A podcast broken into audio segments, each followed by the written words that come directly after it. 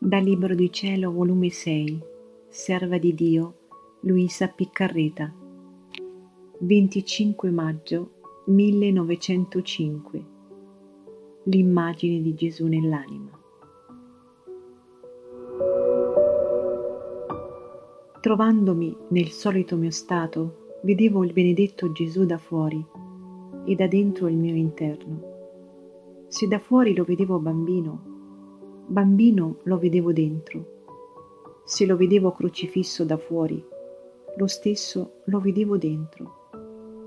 Io sono restata meravigliata e lui mi ha detto, Figlia mia, quando la mia immagine è completamente formata nell'interno dell'anima, qualunque forma voglio prendere esternamente per rimirarmi, quella stessa si prende la mia stessa immagine che ho formato nell'anima. Qual meraviglia, adunque!